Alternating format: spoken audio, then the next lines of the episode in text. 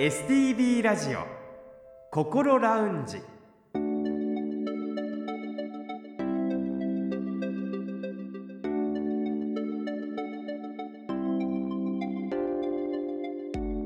おはようございます。北本隆夫です。今朝も聞いてくださっていますか？この時間は本人でもさらに家族でもなかなか分かりにくい心のお悩みについて一緒に考えていく番組。心ラウンジをお送りします。心の悩みは本当に人それぞれだと思いますが同じような悩みを持ってらっしゃる方そして経験された方は他にも多くいらっしゃいます。そういう方たちに数多く接してきた専門家の方のアドバイスを中心に未来に向かって前向きな一歩を踏み出せるような情報をできる限りお届けしていきたいと思っています。この後8時15分までぜひ心ラウンジにお付き合いください。それでは今週も心ラウンジのアドバイザーをお迎えしましょう。札幌市西区友メンタルクリニックの小誠代院長です。先生おはようございます。おはようございます。今週もどうぞよろしくお願いいたします。よろしくお願いいたします。さて6月は発達障害をテーマにお送りしています。今回が最終週となりました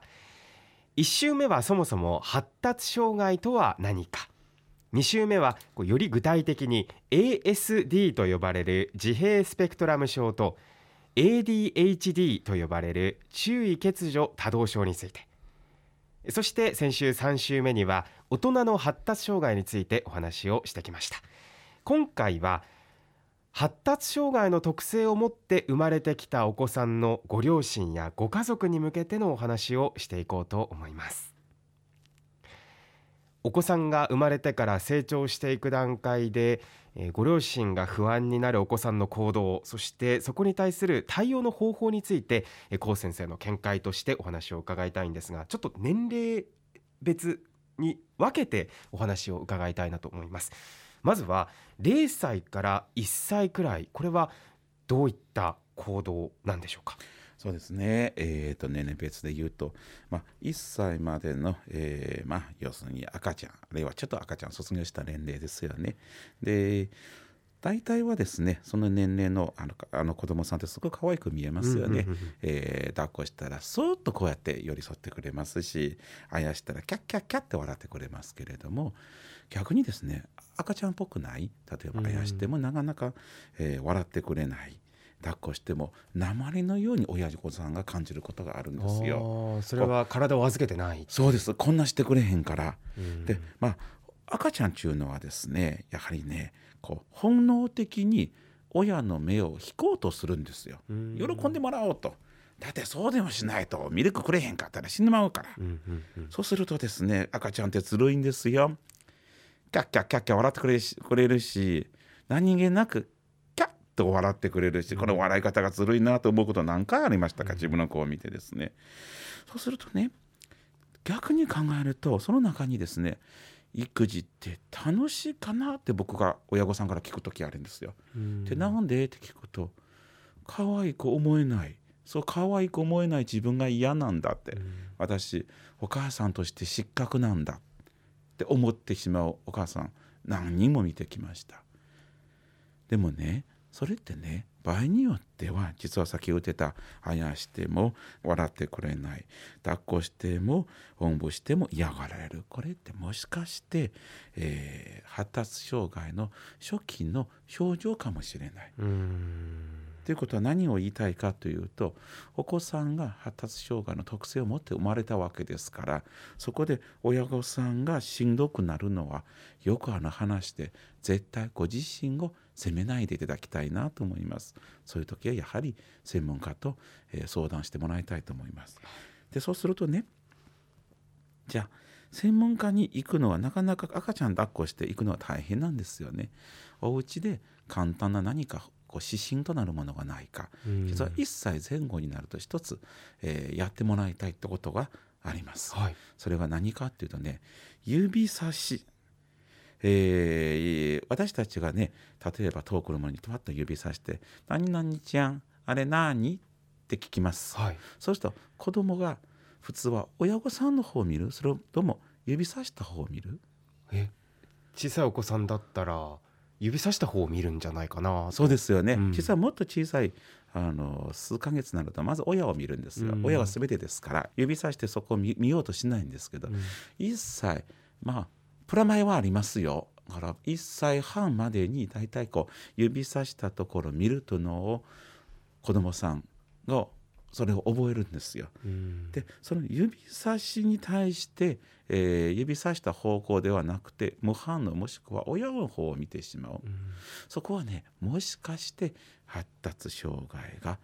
あるかもわからないですね。まあ、前後あるかもしれませんが1歳半ぐらいって思っておけばよろしいそうですね。あの絶対あのプラマイがありますので、うん。ちなみにもう一つはね、うんあのこれはねやらなくてももしこのような行動があれば気をつけてくださいねって、えー小児科医と相談した方がいいというのはクレーン現象というのがあります。クレーン現象はい、クレーン現象の心なかなか聞き慣れない言葉ですけれども何かっていうと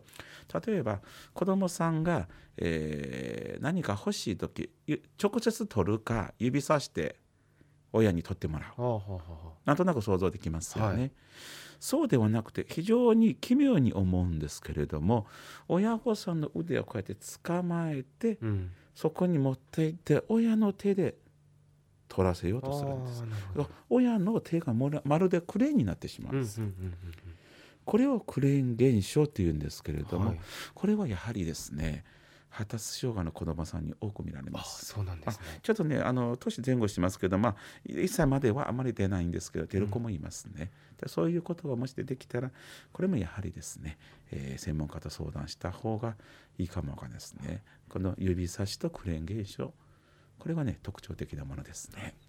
少しずつ大きくなっていきまして3歳ぐらいまで、はい。えーここではどういったえー行動を注意して見ておいたらよろしいんでしょうか？そうですね。3歳になりますとね3歳までだとね自分が何々ちゃんっていうのを覚えますし。あ自分の名前のことを。そうですね、で結構ねあのルールも少しずつ覚えていって、うん。そして親御さんとの交流も結構できるようになりますよね。でそこでね例えば自閉スペクトラム症の、えー子どもさんだったら読んでもなかなか、えー反応しない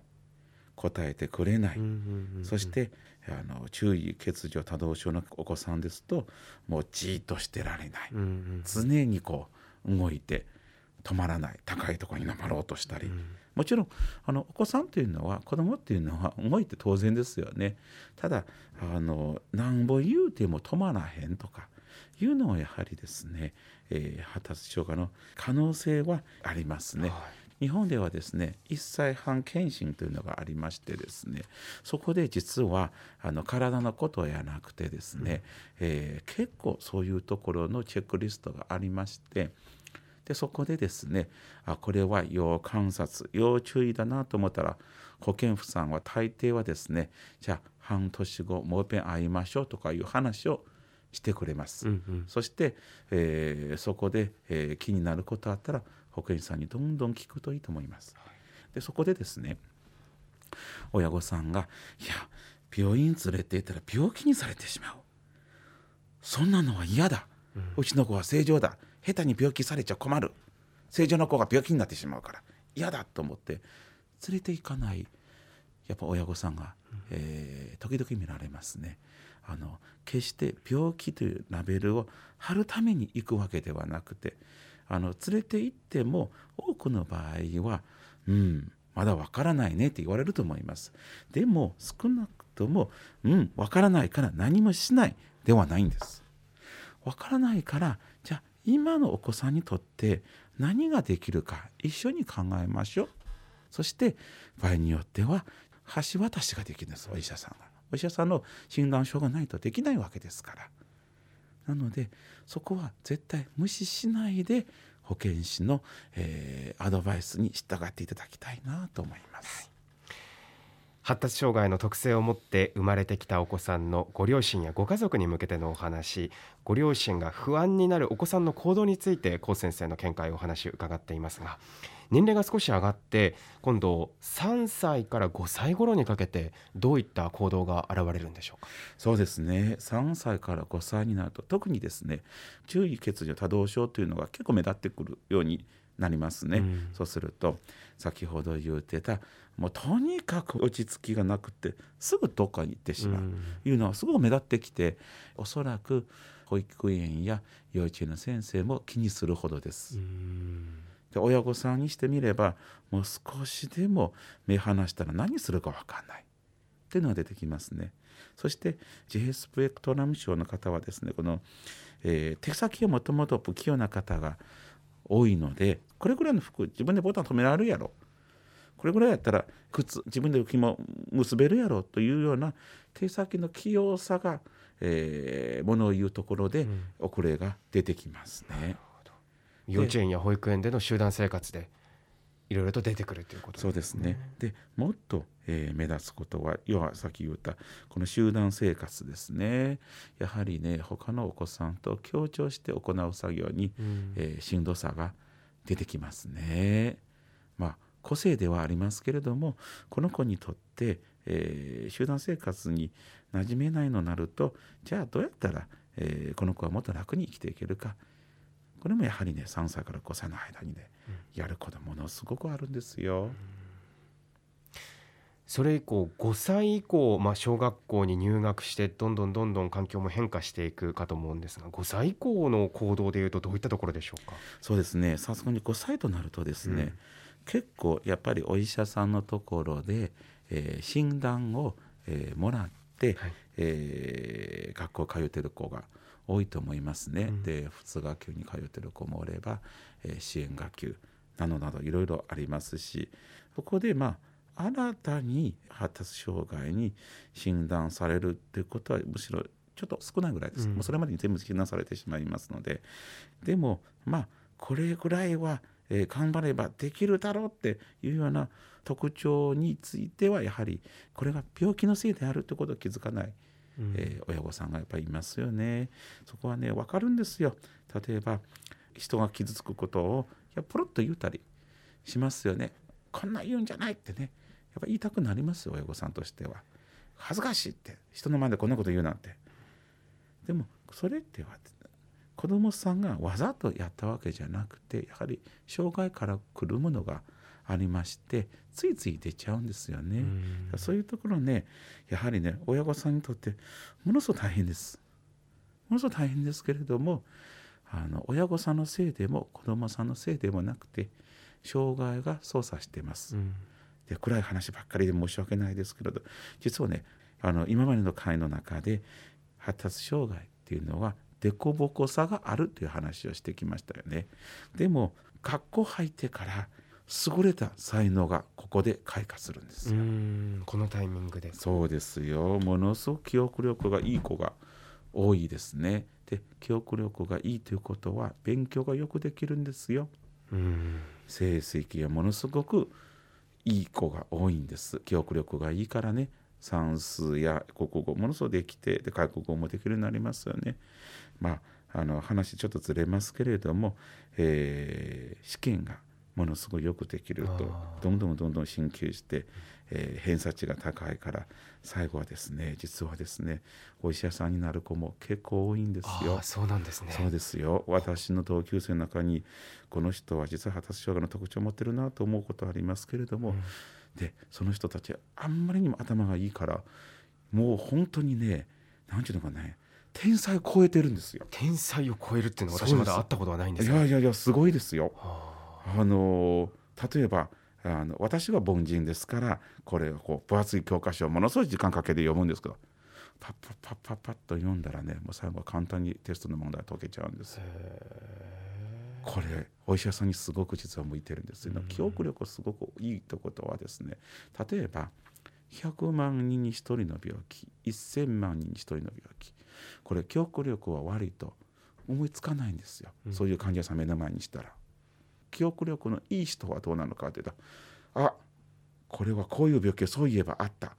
どこそこの何年の何とかどんなこの冊子のところに論文が載ったことあるって言えるぐらいですよ。今それぞれ年齢別でお話を伺いましたが、まあ、具体的にもう少し踏み込んであのどのようにこう家族の方が対応したらいいのかということに関してなんですがまずあのお子さんが発達障害ではないかと心配になった場合はどのような行動をすればよろしいんでしょうか？そうですね。子どもさん自分の子が実は発達障害じゃないかと思った親御さんをまず褒めてあげましょう、そこは自分のお子さんをちゃんと見て気づいたってことです。そして勇気を持ってこの問題に直面しようとすることです。とてもいいことですよ。子どものために第一歩踏み出しましたよ、うん、そしてそこは絶対自分のせいだと思わないでぜひ専門の方に相談してもらいたいんです。世の中子供のために役に立ちたいと思う人がいっぱいいます。門を叩きましょう。助けを求めましょうその専門家というのは具体的に言うとどのようなところに行けばいいんですか？そうですねあのどうしても日本において言うとですね中心となるのはお医者さんですね。うん、であの子どもさんの場合発達障害を診断するためにですね、えーと、主にですね小児科医もしくは児童精神科医どっちがいいというのはないです。えー、身近に、えー、アクセスできるところで私はいいと思います。信用できる先生にアクセスしてそしてその先生が自分で分からんかったらきっとまた適切なところご紹介いただけると思います。うん。まずはそこの門を叩くということなんですね。そうです。そして先ほどの話にもありましたけれども、まあ、お子さんのことが可愛いと思えないっておっしゃる方もいるということなんですが、はい、その場合はこうどうしたらいいのかっていうのは？そうですね、うん、こういう時もですねやはりね親御さんねまず、えー、ご自身を責めてしまいますね。でもそうではなくてあの例えばよくあるのはやっぱり抱っこですよね、うん、抱っこさせてくれないと。いうことの悩む親が多いですね。でもそれってもしかしてお子さんは親御さんのことが大好きですけれどもただベタベタするのが苦手、うん、もっと言うと実は触覚過敏で触られるとあのあのこういう表現がありますけれどもあのこれは実際にあのジヘスペクトクラム賞の方が言うた表現ですけど普通に触られてもやけどするように痛いって。ああそれお子さんでもそのような感触になる可能性あるんですよね。十分あると思いますね、うん、私たちが「可愛いね」ってこう撫でるでしょ、う。ん、これがビビリって電気走るように感じるお子さんいらっしゃるのでそうすると反射的にうっとなるんですよね、うん、実はそれだけの話かもわからないですよね、でもちゃんと子供さんというのは親御さんを見ています。あなたが子供のことを大事に思ってれば子供がそこら辺分かってます。見てます。大丈夫です、うん、そうやって誰かにこう相談したいっていう思う方もいらっしゃるかもしれないんですけどパートナーが協力的ではない場合というのはどうしたらよろしいんでしょうか？そうですね。これはね本当にねよく相談されますね、えー、一人で子育てしてしまう。相手の方がなかなか協力してくれない、えー、これはね絶対一人でじゃあもう私一人で頑張ろうと思わないでいただきたいと思います、必ずパートナーを変えるチャンスがあります。例えばパートナーさんがただ、えー、この発達障害に対してまだ十分理解できてない、えー、そこで、えー、子育てしてるこうメインな親とねこう考えのズレがあったら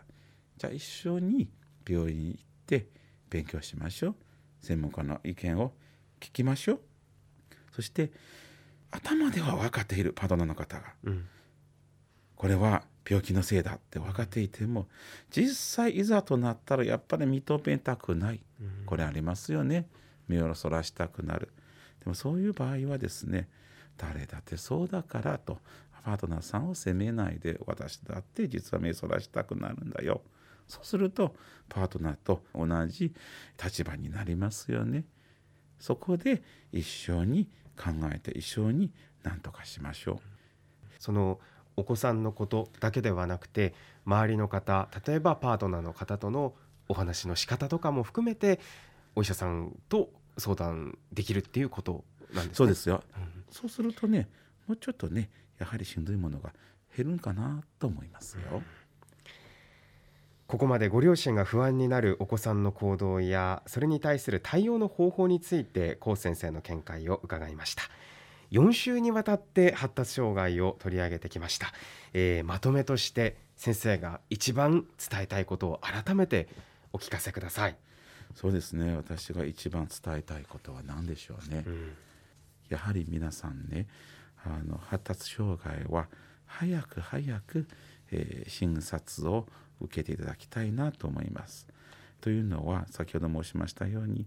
病気というよりもこれは一つの特性を持ったお子さんと思ってください。頭の発達の凸凹があってということは早くそれに気づいていただいてそしていいところをどんどん伸ばしていきましょう。そしてお子さんにとって力になる人をどんどん探してそのようにしてですねお子さんのためにできることを皆さんでやってあげましょう。そのためにはまず診察を受けていただきたいなと思います、うん、その一歩を踏み出すことでどんどん輪が広がっていくっていうことなんですね。そうです。親御さんは決して孤独ではございません。ということで6月の心ラウンジは発達障害をテーマにお送りしてまいりました。来週から7月です。7月は全般性不安障害そしてパニック障害など不安症を中心にお送りいたしますので来週もぜひお聞きくださいそれでは先生来週もどうぞよろしくお願いいたします。よろしくお願いいたします。STB ラジオ心ラウンジ。STB ラジオ心ラウンジ6月は発達障害をテーマにお送りしてきました。今日は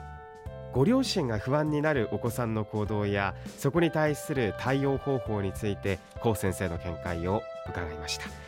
えー、ご家族の方ももしかしたらこれまでのコミュニティの中には相談できる人はいないとしてもこう一歩踏み出したら同じ不安を持っている方との関係がどんどん作っていけると先生はおっしゃっていましたのでその一歩踏み出すっていうのは本当にパワーが必要なことかもしれませんけれども、えー、ぜひ相談をしてみてください。さてこの番組では皆さんからのメッセージを受け付けています7月は例えば毎日の生活の中で漠然とした不安や心配を慢性的に持ち続ける全般性不安障害。そしてパニック発作が繰り返し起こるパニック障害など不安症を中心にお送りしていきます。そういうことについて質問や体験談などのメッセージをお送りください。もちろんそれ以外のメンタルヘルス関連の質問やメッセージでも大丈夫です。メールアドレスはこう先生にちなんでこうアットマーク stv.jp アルファベットの小文字で ko アットマーク stv.jp ファックスやお手紙については STV ラジオのホームページをご覧ください。なおお送りいただいたメッセージは個人を特定できない範囲内でその一部を番組でご紹介させていただく場合がございます。あらかじめご了承ください。そしてこの番組はこれまでの放送回をすべてポッドキャストで配信しています。パソコンでもスマートフォンでも STB ラジオのホームページにあるポッドキャストから心ラウンジを選んで聞いてみてください。Spotify や Apple Podcast でも聞くことができます。それでは STB ラジオ心ラウンジまた来週お会いしましょう。北本隆夫でした。